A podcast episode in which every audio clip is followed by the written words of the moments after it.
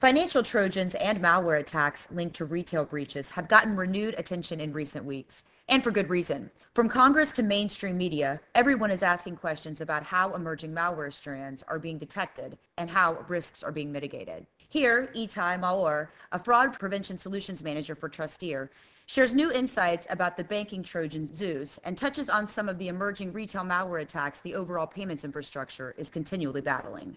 Hi, I'm Tracy Kitten with Information Security Media Group. Itai, as I noted in the introduction, you've done some research into Zeus, and Zeus actually has made somewhat of a resurgence in recent weeks. Can you give our audience some background about what you're seeing?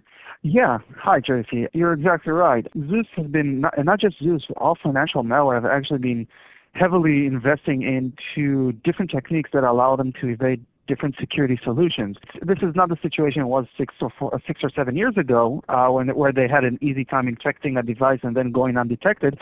Today, they have to fight back against researchers and about and against different security solutions that can actually identify them. One of the recent things that we uh, discovered is uh, the fact that Zeus is using uh, different steganography technique in order to hide its configuration files in pictures. Now, it's not a uh, new technique. We've seen this for several years now, uh, but the fact that they're going back and using this technique these days points out that they have a problem. They're being detected by security researchers, and they want to hide evidence, and they want to hide their command and control. They want to hide the commands that are being sent to the infected devices. And they hide them, in this case, in inside pictures. Uh, these these types of attacks are in the wild. They're out there. I have actually seen different pictures that were being used. My, one of my personal favorite is uh, there was hidden inside musical transcript piece where you see notes for a classic piece, but it's actually hiding commands an infected computer. And there's an interesting point here. So they're taking the battle one step further. So we know that malware can actually evade antiviruses using different techniques. Here, they're not even trying to evade the antivirus. They're trying to evade the researchers, people like us, that take the malware and look into the different components. So it's, it's an extra step. So if I, as a researcher, uh, find this Zeus in the wild and start analyzing it, I'm going to look at the files that are associated with this malware.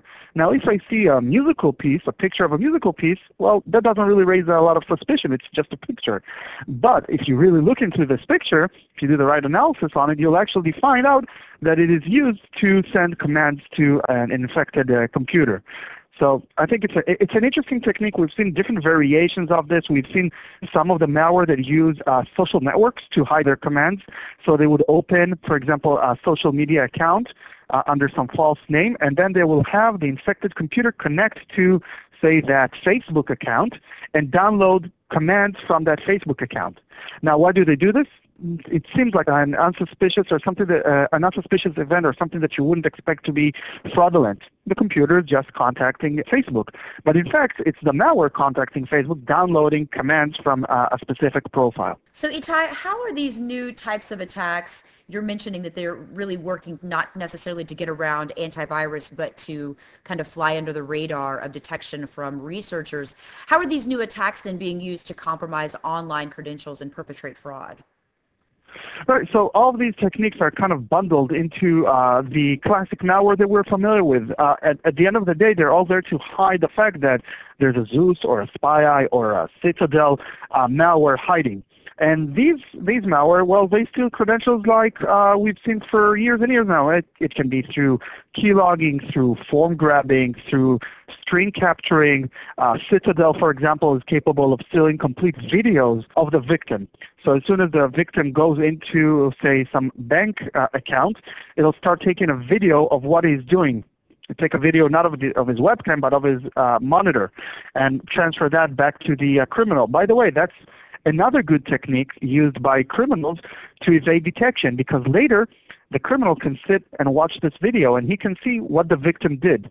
Now there are different security solutions that, for example, may raise a red flag if, say, I'm the victim and I usually have some specific clickstream I go through inside the website. If I, if I do something different, then the security solutions will say, hey, I know it's Itai's credentials, but that's not Itai's behavior, and they will start sounding the alarm. But if the criminal can actually sit and watch a video that shows what the user does on the website, he can imitate the click stream, he can imitate the behavior, how long the user stays in, in each screen, and so on.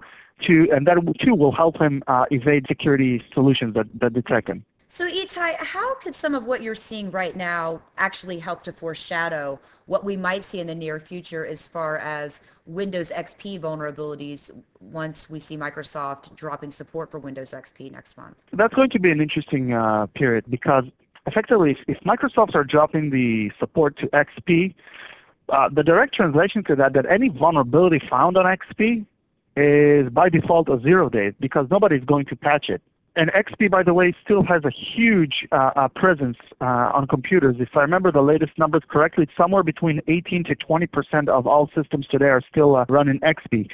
And you have to also keep in mind that some of these systems are not systems that would swipe out the operating system easily. It's not just a home user. It can be a computer in a department store, or it can be a computer that, that is used uh, on a day-to-day basis by different products that are out there, and you can't just you know wipe it out and, and put a new operating system on it. It's much harder than that.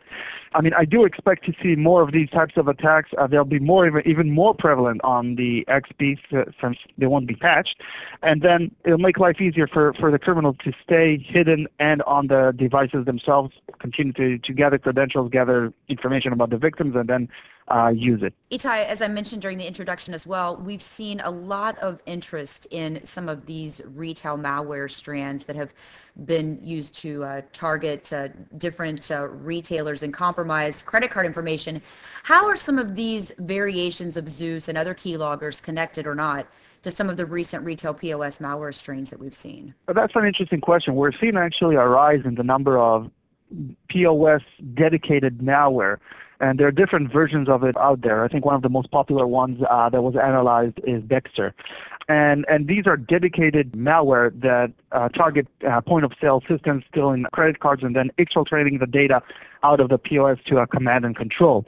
Now, these are dedicated so to say, solutions by malware for point-of-sale systems, but Zeus SpyEye, Citadel, uh, and all the rest of these big financial malware uh, actually also have the capability uh, to do this. They do this in, in different ways. Uh, I believe one of the latest major breaches was actually associated with the Citadel malware as well. Also, you have to keep in mind that uh, a lot of these financial malware have the capability to do RDP, remote desktop protocol, so they take over the device from, uh, it's a distant connection to the device. They take over the device and they can basically do whatever they want. So they can do this uh, for a personal computer or they can do this for the uh, point of sale. So they're definitely capable of doing this and stealing the uh, credentials. The point of sale malware that is out there uh, is dedicated for this. So what they'll do is they'll sit dormant on these point of sale systems, gather well, not dormant, but they will gather information. They'll gather uh, credit cards. They'll use different obfuscation techniques and then send out the credentials to the command control. Another thing that's important to keep in mind connected to what we talked about before is these point-of-sale malware also know how to evade the antiviruses and different detections that are out there and remain hidden in plain sight on these devices. One of the things, Itai, that's come up recently in some of these retail malware attacks that we've seen is that if we go back, we can actually see where some of these different types of malware were actually being tested in other parts of the world are you seeing that some of these malware strands are being used in other parts of the world before they're actually striking in the U.S.? Yes, we definitely see this type of, of behavior. So you'll see a malware being tested uh, in, in, a small region. You'll see uh, small attacks, or you can actually identify that they're they're doing the testing because of the machines that they're infecting, and because of the small scale. And then you'll see it mitigate and hit somewhere else. By the way, it's not just not just uh, for a complete malware, but also just specific techniques that have the tendency to uh, migrate. For example, um, there's a technique that's very popular in Brazil, which uh, is called the overlay attack, which basically means uh, the malware will wait until a user logs into his bank account, and as soon as he logs into the bank account, the malware will actually display a screen on top of the browser screen that looks exactly like the bank's website, and unknowingly, the victim will actually communicate with the malware and not with the bank website. So he'll divulge his uh, credentials to the malware and not to the bank website itself. And we've seen this in Brazil. This has been uh, there for ages. And we've actually seen it migrate to the UK. And not only have we seen it migrate to the UK and to Europe, we've also seen it now migrate from PCs to uh, mobile devices. So there's malware out there today on mobile devices that does the overlay attack. Why? Well, because they have the capability, the technology capabilities to do so, and they know it's an efficient, te- efficient technique that will actually produce credentials. So how are detection systems, whether they be for the PC or, or the mobile environment, Itai, being tweaked to better detect some of these emerging malware strands? Right. So uh, it's it's it's a tough game. It's a cat and mouse game that goes on continuously, and uh, you have to have researchers on the ground constantly researching, uh, identifying these threats, understand how they actually work, what are the techniques that they're using, and then develop counter solutions. So you take a malware, you analyze it, uh, you see that it's capable of, for example, evading device ID or evading behavior profiling, and you have to start developing and do it quickly. You have to quickly develop a solution that will actually be able to identify these types of uh, attacks. A classic example for that. You have malware that is capable of doing ATS, automatic transfer systems. So it's a malware that will take over a banking session and send out a fraudulent transaction. So uh, security solutions were able to identify that based on how fast a transaction page is filled out. And by identifying the velocity here, they were, were able to counter that. And there's a again, there's a back and forth cat and mouse game, and you have to build when you build your security solutions, uh, you have to, to have two things in mind because of these threats that we're discussing. One thing is you have to have a solution that is adaptable. So you can't just put a static solution and then expect it to be uh, a good good to go for years to come. No, you have to build something that will be able to adapt to uh, new uh, vulnerabilities and new attacks that are coming. The uh, second thing is you have to have real-time intelligence. You have to understand what's out there right now on the ground every minute because these attacks change very fast. You have to keep in mind criminals their release cycles are very fast. They don't have to, uh, you know, like big companies, they don't have to wait and have release cycles that have to go through legal approval and product management and marketing and sales and so on and so on. They see a problem with their solution, they see a security solution that's capable of detecting them, they'll release a solution within a week or two. So you have to have something that's adaptable on one hand, and on the other hand, have real-time intelligence to understand what is happening on the ground right now. Uh, talking about the real-time intelligence, it's interesting because we've been talking a lot in the industry recently about information sharing and the role that information sharing plays Itai, how much information should and are banking institutions and retailers sharing? Are they being targeted by the same types of malware that would lend themselves enough to share information about some of these attacks? Good question. Actually, I, I found out that um, I travel a lot, and I found out that it has to be more of a regional thing. So there are places in the world where you can get, you know, five, the top five CISOs in a room and talk about vulnerabilities.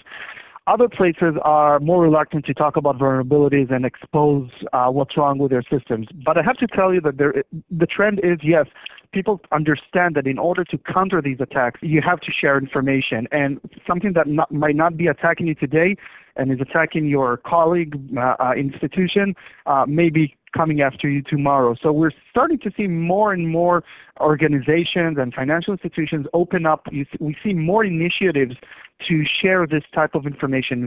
Usually you also have some sort of presence by law enforcement, which is great, that can help moderate and share their information that they have. We have to do this because you have to keep in mind that the criminals they do this. They, they don't have a problem.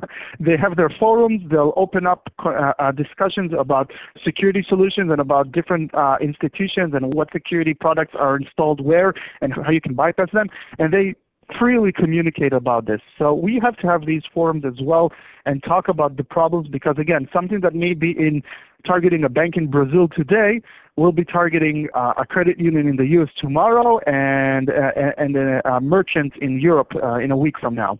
And then, Itai, before we close, are there any final thoughts or information you'd like to share with our audience about some of these emerging malware attacks? Well, I think um, just like uh, we mentioned during the call, uh, we're seeing a huge investment by uh, criminals to remain undetected. So the way that they steal information has not changed all that much, but they're getting way, way better at evading the solutions that are out there. And we talked about antivirus but basically they're going after everything. So they have solutions that will help them evade sandboxes. They'll have solutions that help them evade virtual machines, uh, go undetected when or not open themselves up to different uh, research technologies like IDA, reverse engineering software, and so on. So we have to keep in mind that the criminals do this uh, uh, and do this very fast. Uh, their release cycles are super fast. The solutions that are sold in the underground are sold for very low amounts. I'm talking about less than hundreds of dollars. And we also have to keep an eye on the different developments that are out there. There are different rumors right now in different underground forums that we're going to see new versions of Gozi, new versions of Zeus.